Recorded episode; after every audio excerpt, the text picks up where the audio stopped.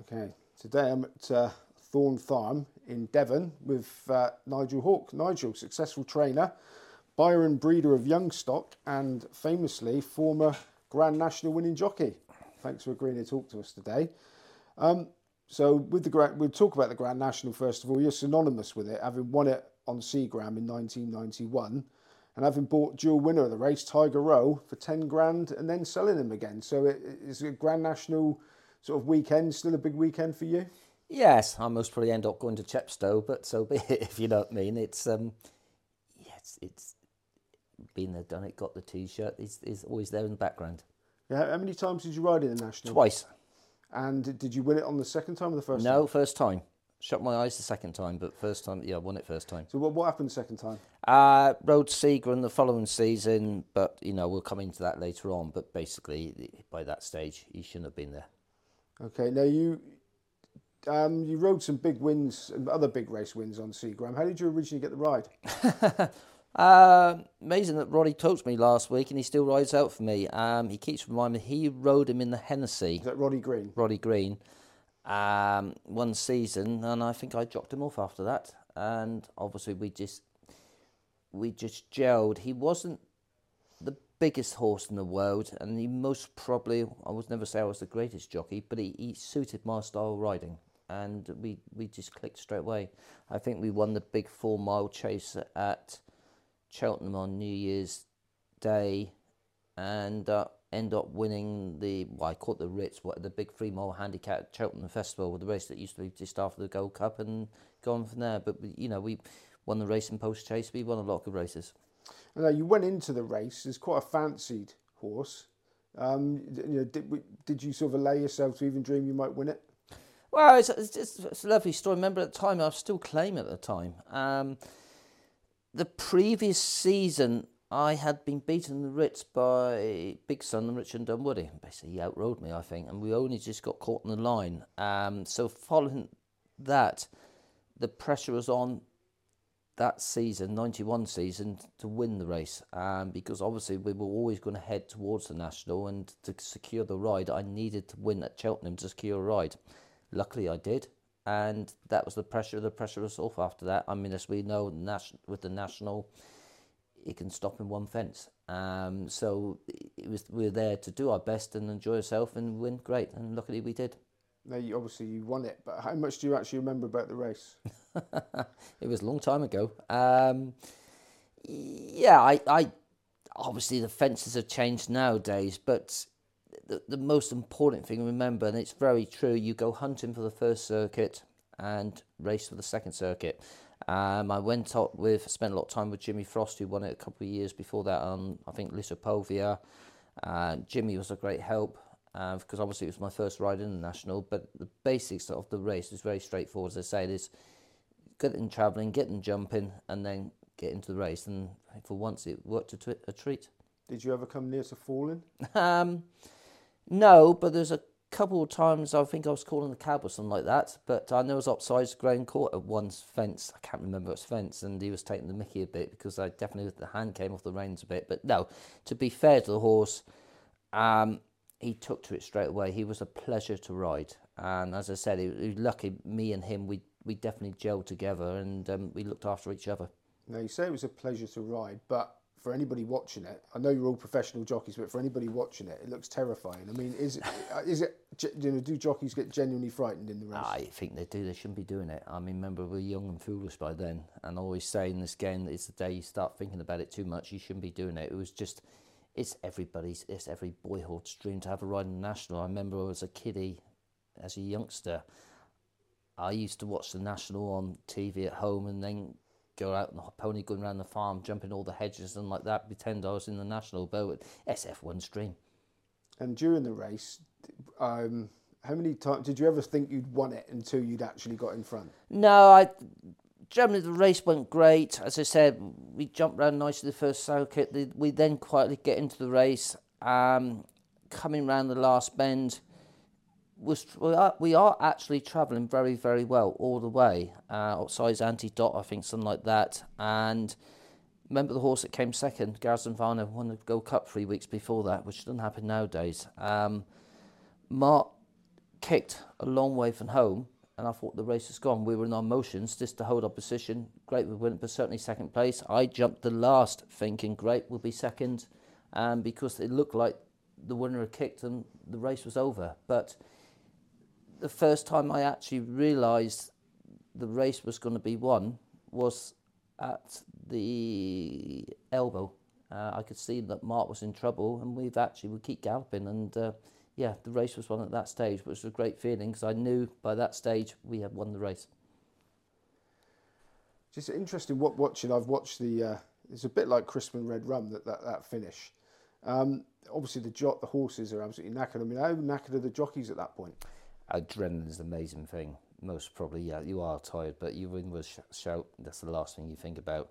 Um, I think obviously, you know, we said the other day. I think jockeys are far more fitter now than they used to be, but I promise you, you've got a half a chance of winning a race like that. You, you don't you go through the motions. You get get too tired. And obviously, was as, as it was fantastic for you, it must have been absolutely devastating for Mark Pitman. How, how was, you know, did, did you sort of approach him after the race? Did you leave him be? I mean, how was he? Well, 30 odd years, he hasn't spoke to me since, but no, that's not quite true. Um, that's that, unfortunately, is racing. I mean, obviously, it was hard for Mark because the exactly same thing happened to his father, but that's life, that's racing. Okay, so how, I mean, how did it change your life? Did did your career sort of trans transform after you won it? Yeah, it's most probably it didn't do any harm, but how much good it did at times. I mean, remember back then, the whole structure of racing was different. You know, you, you didn't used to be summer racing, but be a lot of racing in August, September around the likes of Newton Abbot, Devon Exeter, still in places like that. And more than once I phoned up to ride a bad horse in a novice hurdle, something like that. And this is before agents. I said, well, I thought got the attitude, or you won the national, you won't give it that ride, which I, I could see where they're coming from, if you know what I mean. But you still want had to make a business, you had to make a career out of it. On the other side, for obviously for winning the national, um, it opened an awful lot of doors in other ways. As I said, I spent the next two summers in New Zealand, which was a fantastic experience for anybody.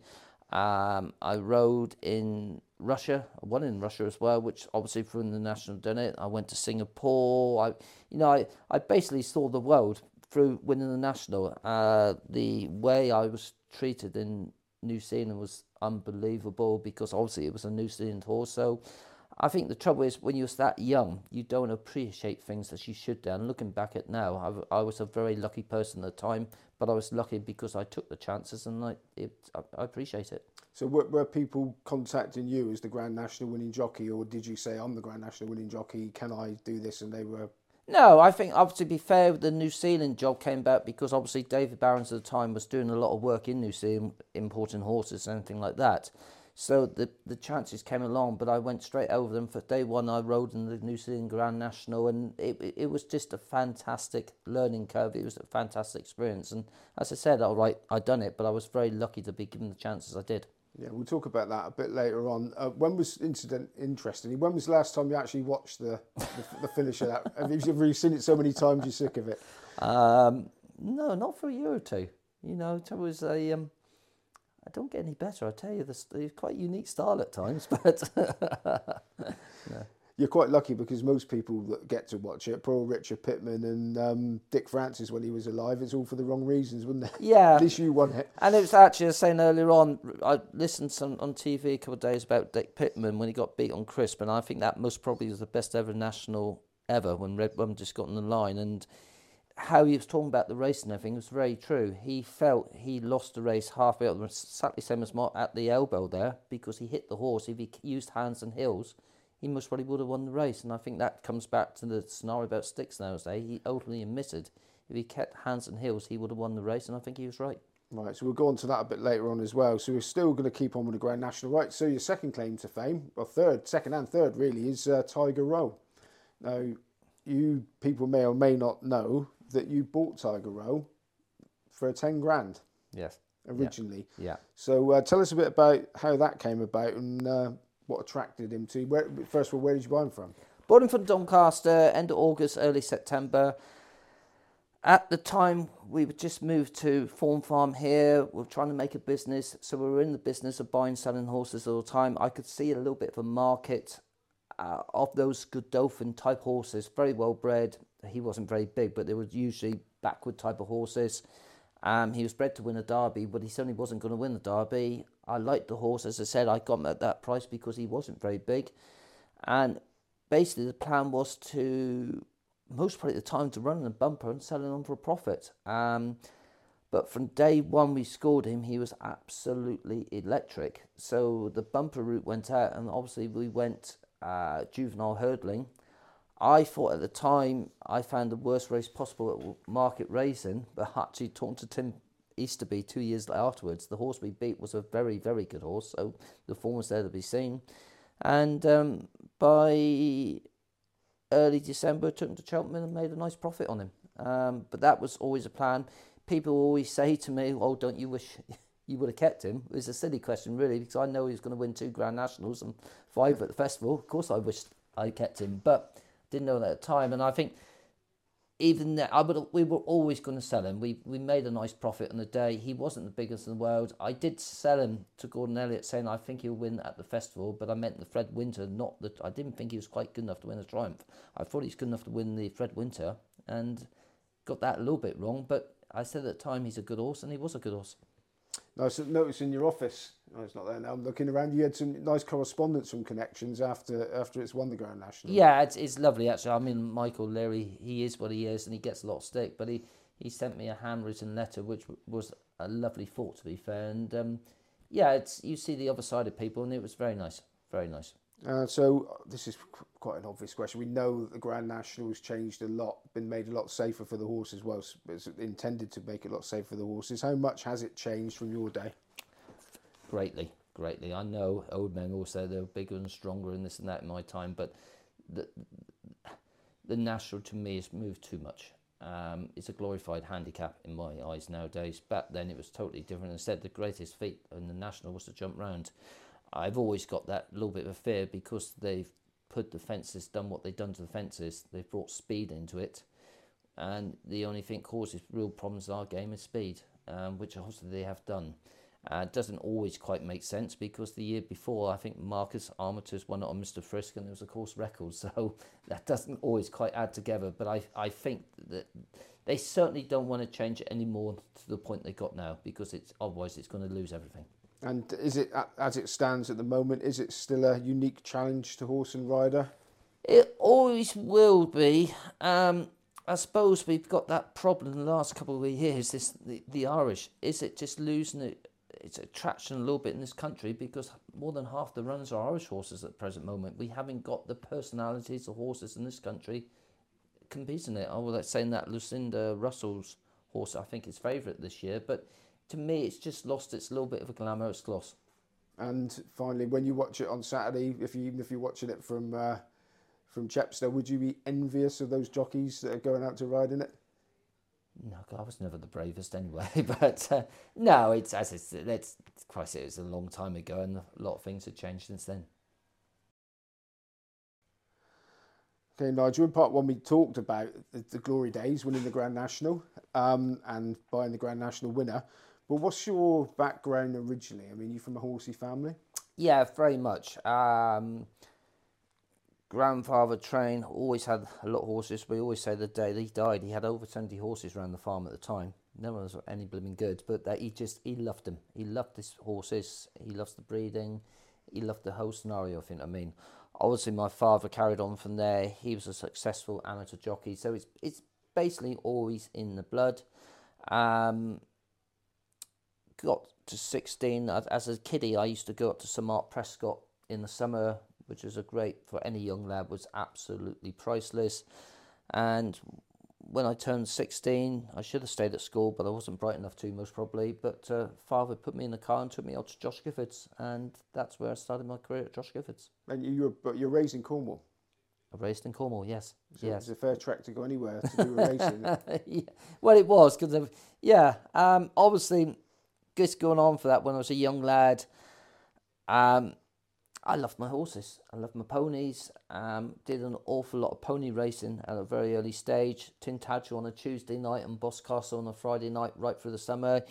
Used to do a lot of midnight steeplechasing, which was quite an experience as well. But on, yeah, what's midnight steeplechasing? I, it's frightening. Health and safety would be frightening nowadays. Uh, for the summer months, obviously, especially down in Cornwall with the tourists and everything like that, we used to race around the fields and jump hurdles and bales and things like that in the dark. And I was saying earlier on that um, there was a great night one day. I was coming to the last, and all these hurdles, obstacles were lit by tractor lights. But I think the diesel ran out on this tractor coming to the last hurdle, so the lights went out. And uh, you can imagine the carnage after that. But it, it was it was great. It was lovely.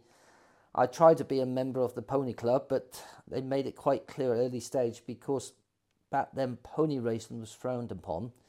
Um, they just didn't really want to know, which is a shame because I, I used I lo- used to love anything like that, but I loved my pony racing as well, and um, I'm sure it didn't do me any harm in the long term. And tell us a story about the the speech that the Pony Club chap made after you won the Grand National. Yeah, I said earlier on, for winning the national, uh, Lord Elliot and Liscard, it was a lovely thought actually. They sort of did a nice ceremony and presentation of me winning the national and everything like that. It was super. And the district commissioner started talking, telling them all what a wonderful member I was the East Cornwall Hunt Pony Club and this and that. But they actually seemed to forgot they actually kicked me out the Pony Club. But um, I kept very quiet and went along with it. But uh, this makes no people change a little bit of success. So your your actual first job paid in a race racing job was up Josh Gifford.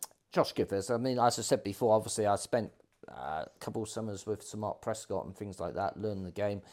Went to Josh Giffords. Um, There for two or three years, something like that, and um, I bring his name into it. But you know, got to be grateful to Paul Lotways. It, Paul Nicholls had just moved to David Barons' as, as first jockey, and these are the days we used to have Broadheath and Play School and things like that. And he phoned me up. I had just started riding point to point, and he said, "Look, why don't you move closer to the home? There's a nice opportunity here." And um, I took it up, and so that's how I ended up at David Barons'. Um, in the meantime, summer months when I was at Josh Gifford's, I spent a lot of time from Sir Mark Prescott's. I then went to Guy Harwood's in the Dancing Brave time. So my CV for the first two or three years was top class. Sir Mark Prescott, Josh Gifford, and Guy Harwood. I think you wouldn't get too much better in the yards than that. Now, I guess I've you know I can see the way your staff are treated around here. They've a perfect uh, working environment, all very professional. I imagine back in your day, maybe it was a bit. I interviewed a guy, Roy Hartnell, who, who was a stable boy in the fifties, and he told me some horrific stories about initiation. Was that still going on when you were? that was still going on there, but it's. You, there's no point. You just accepted it, as simple as that, and uh, you know it'll come round the other way one day. I remember Eddie Buckley. He used to work for me uh, when he's at Jim Bolger's. Um, he had the right idea as well. Boys, come and get me, and just accept it. And then it became boring. But yeah, it was just it was, you're a young lad. It's all part of the fun. So what did they do to you? They did enough to me. right, so you you got your start in national hunt racing at David Barons' yard. Who, who were the contemporaries there? Paul Nicholls was there At where? At, at David Barons'. Um, yeah, I mean, obviously, I, started at Josh's to be fair, and, and Josh is the main because at the time there was the Richard Rowe, the Peter Doubles, the Paul Nicholls there. More near, I think at the stage I started there, every lad in that yard had a license, so it just told you something about the standard of riding in that yard, and that, to be fair, is where I learnt the game properly. Obviously, when I went to David Barons', it was myself and just Paul really, but it where I really learnt the job was at Josh Gifford's. And was when you started working at racing yards, was it always your intention to become a jockey? No, no attention at all. Um, most probably more to train than anything. As I said, I was quite light at the time. I've always loved my horses, um, but basically it was just, just you know, leave home and just learn a bit about the game. It was never great to be any champion jockey or anything like that. Um, and it just how it all snowballed. I said I was an amateur jockey. Um, I rode a winner point to point, but my biggest trouble point to pointing, I was so light. And to be fair to Paul again, he saw that opening. I went to David Barons' as an amateur jockey, but in about two months I turned a conditional, and um, it went. As it, it it went on from there. And was there anybody in particular that took you under their wing to sort of teach you the rudiments of sort of race riding? Not really. I'll go back to Josh's. Um, because you were surrounded by so many good lads, and they were good lads, um, you, you just naturally learnt because there were so many good people around you. And you rode your, but you rode your, actually rode your first winner for Kevin Bishop. Well, yeah, it was good Paul, but I think the first year, just after I turned professional, um, I was supposed to ride a horse at at Wincanton on boxing called da- Danny's Luck for David Barons. I had actually been in the yard Christmas Day morning, everything's fine, and unfortunately, I think the horse was lame in the afternoon. Now, to be fair to Paul, um, I didn't know it, but he knew it because he's in the yard at the time. And there was a spare ride on a horse called Red Grey Devil for Kevin Bishop, and he got me the ride on that. Um, from that, my first ride winner was that day, and I end up end of that season being two lengths up in the county hurdle at the festival. And I'm sure I fell off it, although it fell. I think I fell off it, but it just it's the old story. I was in the right place at the right time, I had the right horse, and um, it just snowballed from there. And when you were uh, when you first started out as a jockey, who, who were the big names in the weighing room, and sort of how was a young lad treated when you uh, when you sort of turned up for the first time? Yeah, obviously back in my time, there's Richard Rowe at Josh Gifford's. You had the Hywel Davies, it was he just left Josh Gifford's. Uh, obviously Peter Scudamore was champion jockey. You know, there was a lot of gentlemen, gentlemen in the game there, and uh, I was very lucky in that sense. Right, so we've already heard about your uh, winning the Grand National. What are the other, other highlights of your riding career? Sort of in...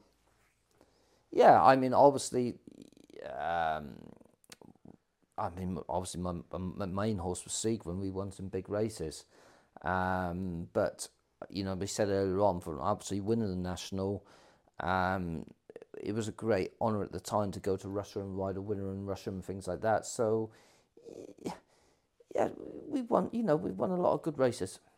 And so it's, it's actually it was in uh, Kiev, wasn't Ukraine, which is part of Russia, the Soviet Union at the time. Can you yeah. tell us a bit about that? Well, funny, I didn't know that until obviously the war broke out last year, and I saw a picture of the race course. And I thought, hang on a second, I got the same picture here. So it was so silly because obviously when I rode there, it was still part of communist Russia. So I, we didn't actually know where we were to, to be honest. Um, but it's saying us we were very young at the time, and I don't think we quite appreciate how lucky we were to be over there. And wonderful experience. And sort of race we won was like a Russian Pardubice, something like that, in middle August, rock hard ground, but uh, oh, fantastic weeks. You know, I think you know that. Funny enough, that summer after I won the national, I rode winners in New Zealand, in Russia, I've been racing in Cyprus, I've been racing in Singapore. I have really done the tour, if you know what I mean, for one summer. And ended up at Newton Abbot on the August the 1st. Well, we'll talk about Newton Abbot in a bit. Right, the, um, now I did read, this well, it's all been all good so far, but you, you received a four day ban for using your whip about 20 times on a horse called Colonel O'Kelly when winning at Wolverhampton. Um, was it the difference between winning and losing, or the rush of blood to the head that made you quite so whip happy on that one? I never got rush of blood. No, it was at the time.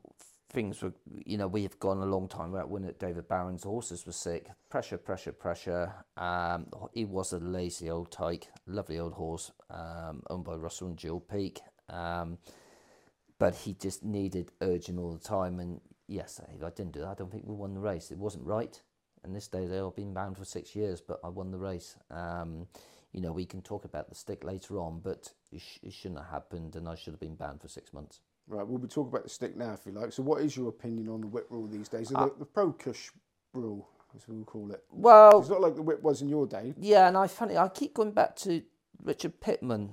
What he's listened to the other day, he openly admits he would have won on crisp in the Grand National if he didn't let the horse halfway up the running at the elbow because he unbalanced it. And I have said this for a long time. Um, I'm not. It's open dispute, and a lot of people are going to dispute, and I know Roddy does a little bit, but for the image of racing, we're in the world we are now. Do we need to hit a horse behind the saddle? I've got a doubt. And I think the whip's got to be carried. You carry in the forehand position to correct the horse, but to hit a horse behind the saddle, I'm not sure about because I think the image will look better. And yeah, surely, at the end of the day, then the strongest jockeys and the most genuine horses win the races. So I'll be shot down on it, but that's how my views are on the stick at the moment. And this is a man that hit 20 horse 20 times in the race. But yes, I think we it's the world we are now. We've got to put racing over as, as a good as it, the sport it is, and that means reducing that use of the stick behind the saddle, I don't think it's a bad thing at all. Okay, now your riding career came to a crashing end on the 26th of October 1993 at Newton Abbot when uh, Beam Me Up Scotty fell at the first. Um, I was probably there actually, but uh, can you can you tell us about it? I can't remember a lot. All I can actually remember, I was rode out for Nick and Jane Williams that morning. I can even remember to this day where I parked my car in a car park. But after that, can't remember for anything. About six months, I shouldn't think. Um, basically, what happened is great jumper. The horse jumped the f- first beam up Scotty, jumped the hearse very well. And unfortunately, there was a horse a couple lengths in front of us, went about five strides and fell. Now, the trouble by that stage, we're in full gallop. Didn't see it coming, and he went straight over. And unfortunately, the first thing that hit the ground was the head.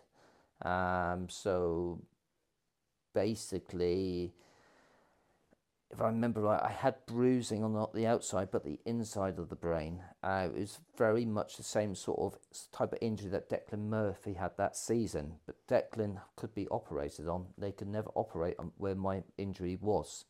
Um, and it's well known I didn't drive a car for five years because there was it was it was just going to take time, and it did take time. And you were in a coma for a week. Yeah. So is, is there? I mean, is there any lasting sort of legacy of that?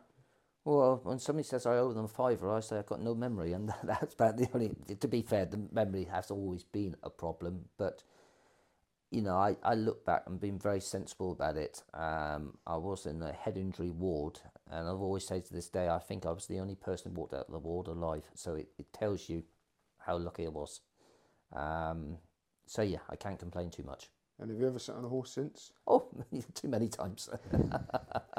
so how long? How long do you think um, you'd have carried on carried on riding had you not suffered that accident? Well, to be fair, even things were starting to move then because obviously I had actually fallen out with David Barons over Seagram. Um, with my family of farmers down in Cornwall, I had actually moved back to Cornwall and had a little yard in Cornwall. Um, it was lovely actually. Our sort of first horse we broke in and trained it one first time out, so we, we were certainly on the right wicket. And so I I think it would only been a question of time before I took training seriously.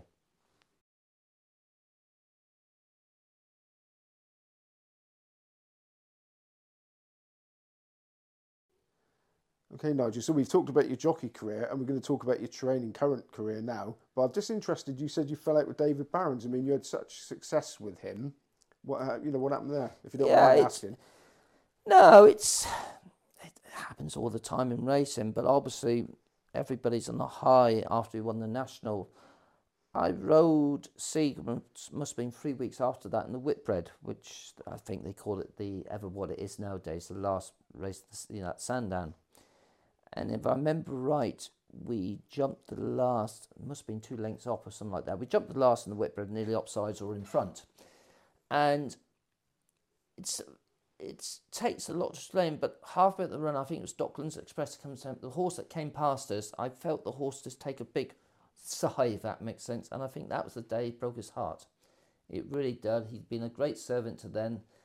I rode him first time out the following season at Cheltenham and I said straight, I said, this horse is gone. He never gave me any feel at all, didn't want to be there.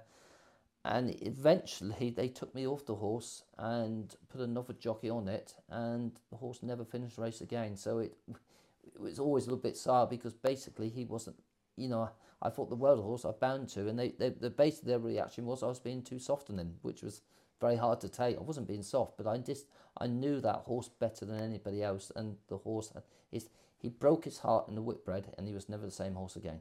And as I said, you've only got to see this record after that. The horse actually got moved to Josh Gifford of all places at the end, but I don't think he ever completed the race. All right. Now, you mentioned quite early on in this interview that even before you didn't really want to be a jockey, you always wanted to be a trainer. Mm.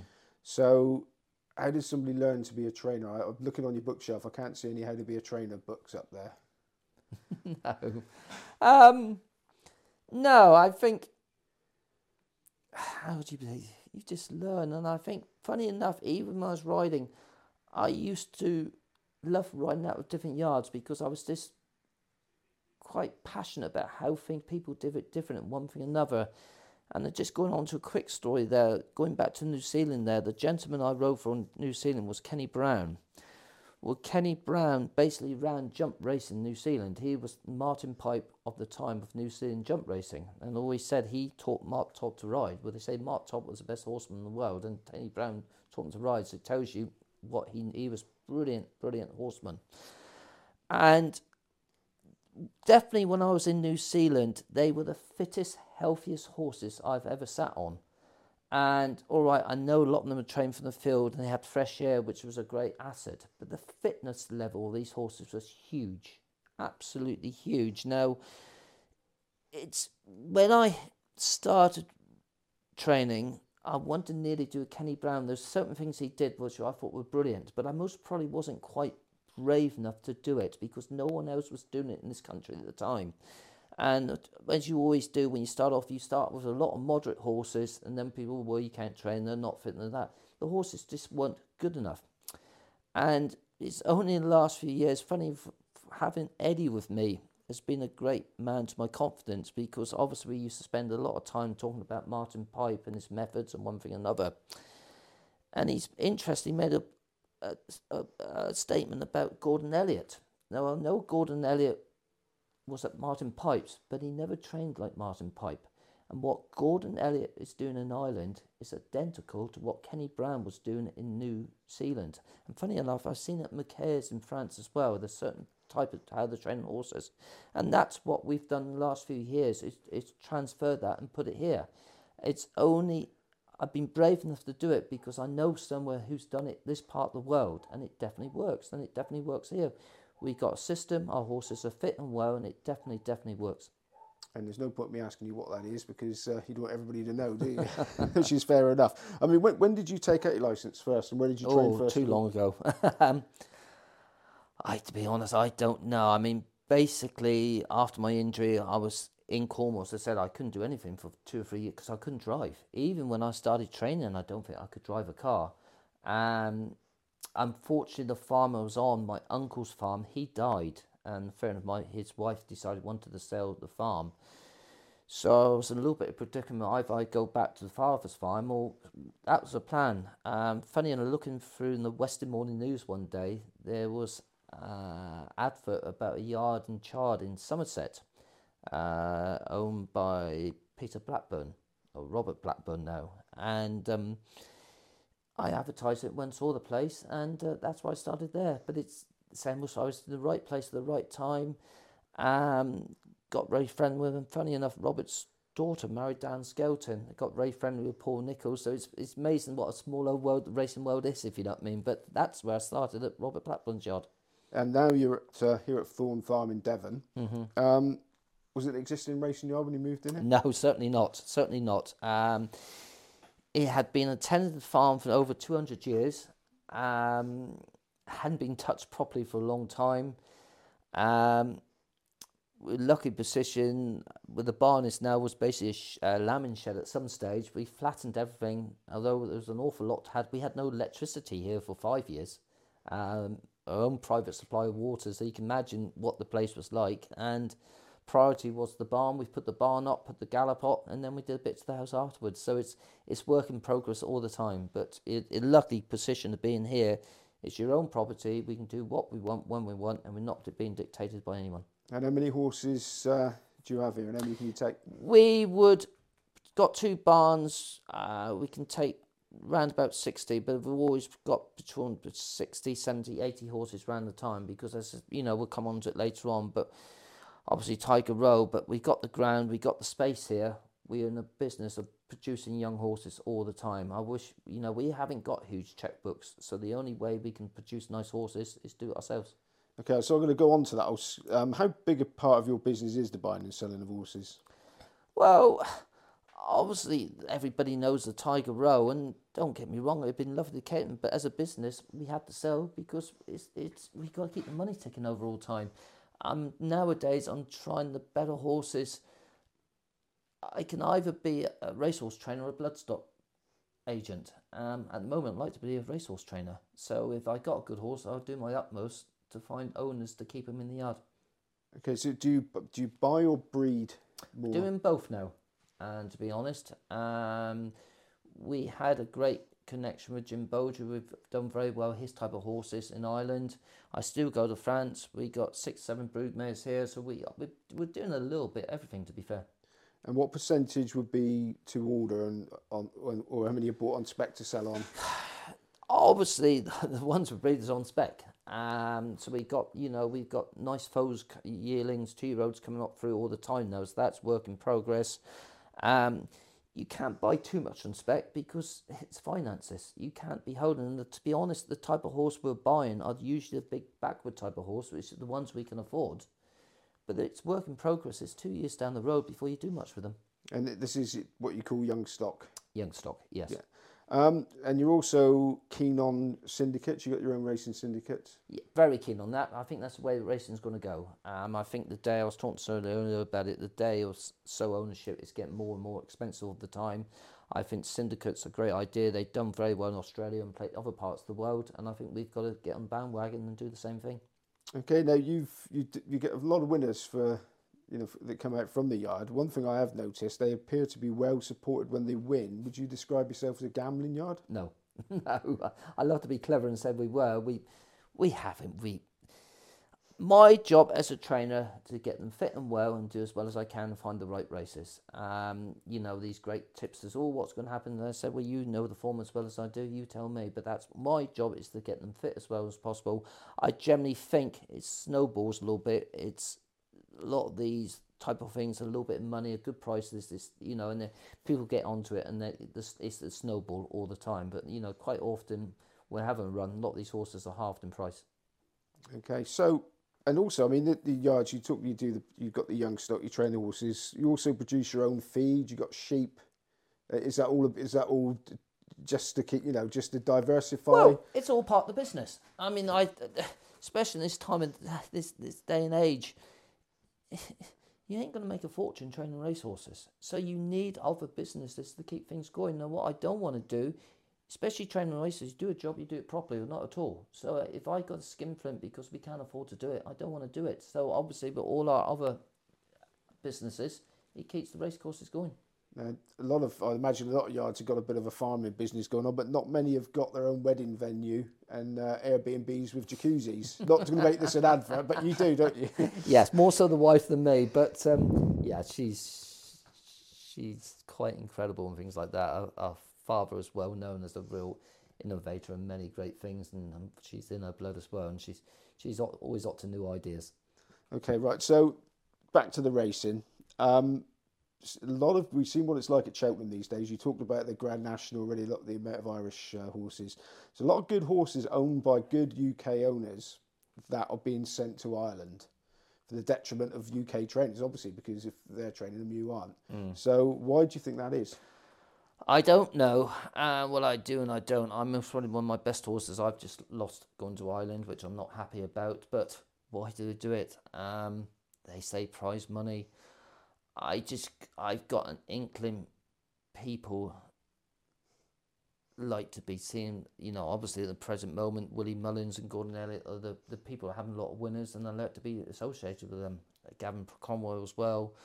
Um, it, it, it is a bit of a worry, but just that it's that racing that swings and roundabouts. You know, it's it's frightening to see Cheltenham this year. The number of Irish horses there. What's we can do the job as good as well as them. In fact, I find it quite hard to believe because racing in Ireland is so competitive. It doesn't make sense to me. Right. Don't get me wrong. The prize money is better, but they're just very good competitive races. Um, and no one can say they're doing the job better than us. I I wish I knew I could wave a magic wand and tell you the answer to that, but I just, I just, it's fashions, and unfortunately, people are quite. they like to be seen with the right people. But is there anything they do in Ireland that maybe British racing could adopt, which is a good, good idea? Yeah, I think there's lots of little things like schooling races. I think, obviously, of course, we were in that stage of producing young horses. I like the schooling races. I think uh, at the early stage, the trainers, I think they're more helpful in Ireland to a trainer than they certainly are in this country. Um, what is a schooling race? Because half the races appear to be schooling races. I didn't say that. no, they do. Um, I know Eddie was telling me before with Kieran, he, he rides a lot of these schooling races, and they have six or seven races a day, non-racing days, and um, just teaching the horses a job, which is a, a brilliant thing. It's good money for the racecourse.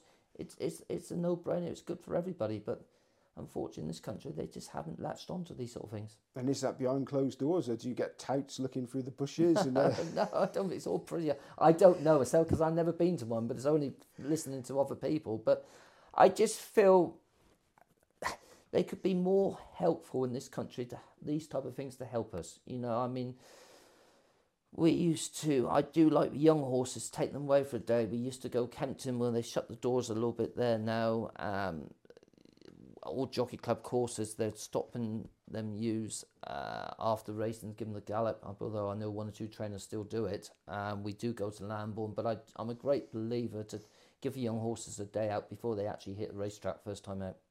All right, like, coming to the end of this, Nigel. Um, not many people have ridden and trained a Grand National winner. I don't think there's anybody alive actually. So is that something that you've got on your bucket list? Would you would that be a dream of yours to train one? You bought it, one, you get the treble up if you train well, one. Well, of course it would be. Um, I think my biggest goal in racing is to keep on enjoying it. Enjoyment is the most important thing. Make it pay and have success. Um, but you've got to be realistic. There's, there's, you've got to be realistic again. And as long as you keep it at a certain level, make sure you enjoy the game. That's the most important thing. Of course, I would love to win a national. I love to win lots of things, but got to be realistic about it. And do, all we can do is what we're doing at the moment and do the best we can. And finally, British racing, especially jump racing, is the future bright? uh, is the future bright? It's going the right direction. Got a long way to go, but it's going the right direction. Brilliant. Well, Nigel Hawke, thank you very much. Thank you.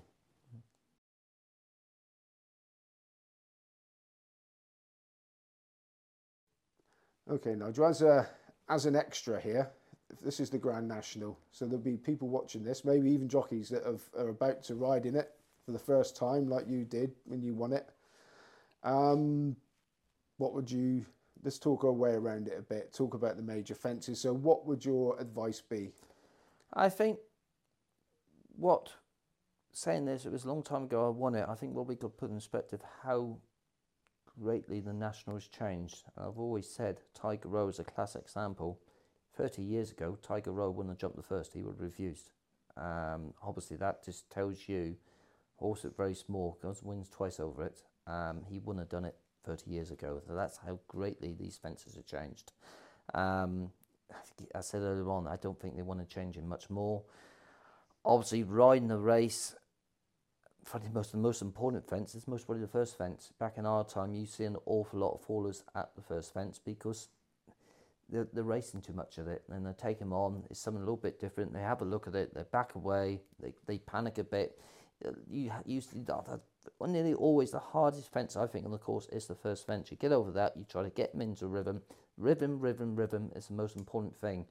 Um, saying uh, Uh, Dick Pitman was telling the other day about Fred Winter was a man to go down the rail, and I, I wouldn't totally disagree with that because obviously it doesn't matter how well you jump in the national, there's always going to be something that's going to fall in front of you that bring you down. If you go down the rail, you've got less chance of being brought down. So I can see that back in our time, there's, there was risks to that, especially at Becher's Brook, where the brook was biggest down the rail. But you looked at the old films, how everybody came across the course to jump Becher's middle to the outside, if you know what I mean, where the brook wasn't so big. Obviously, nowadays, that's gone because they've they've modified it so much. Um, what else have we got? We've got Becher's. Canal Turn. Canal Turn pretty obvious. You can see what everyone's doing is the obvious thing to do. Cut it as sharp as you can. I saw boys the other day doing that. You, you cut it as sharp as you can. Uh, come out a little bit and come, cut across it. Um, the chair certainly isn't the fence it used to be. Still got to be jumped, but it's not the fence it used to be. Um, and going back to what I said before, I'm a great believer. You go hunting for the, yeah, and you do go hunting for the first circuit, and then become a jockey in the second circuit when you when you've jumped these feature fences, you've got over Becher's. You think, oh, you know, I've got over Becher's. Done the canal turn without going in the canal. You've done the chair. Is is there a danger that you might become a little bit too confident at just what they call the normal fences? Yes, yes, I suppose there is. I mean, are you plotting a course? I mean, can you do you have time to plot a course between each? between each fence? No, it's a national. I mean, saying again, I'm on talking back when I rode it, but the, the, the, you just got to use a bit of common sense. Go hunting, go hunting, and that's literally what it was for the first circuit. Is just keep yourself out of trouble, stay away from to- certain horses, and just go hunting. Once you've got that first circuit and you got into that rhythm, you then can start riding the race. But that first circuit, you've got to go hunting. Okay, from memory, not many horses seem to fall at the last, which would be heartbreaking for any jockey. They seem to just be able to go through it. So, assuming you've jumped the last, okay, and you're 25 lengths clear at the at the elbow, and what's your what do you do? Well, funny we keep saying that, but poor old Pitman's the ones who know better than anybody else on this, because both Mark and Richard won, jumped the last, won the race, and they've both lost the race at the same spot, which is the elbow. Um, you know, so on, Richard Pitman made that point. If he he did been hand and Hill, he most probably would have won the race. And to be fair to Garrison Savannah, just didn't quite get home. And the race, in ten strides from winning the race, he was beat. And luckily, I won the race for that reason. So, if you're on one this year, and it's in front at the elbow, you feel it's obviously it's knackered at this point anyway. Do you, what do you do? hands and heels, get it home. You know, because by that stage these horses are tired. The stick ain't going to make any difference. Just get them home. You know, and if people forget, it's a long way from the last fence to the winning line.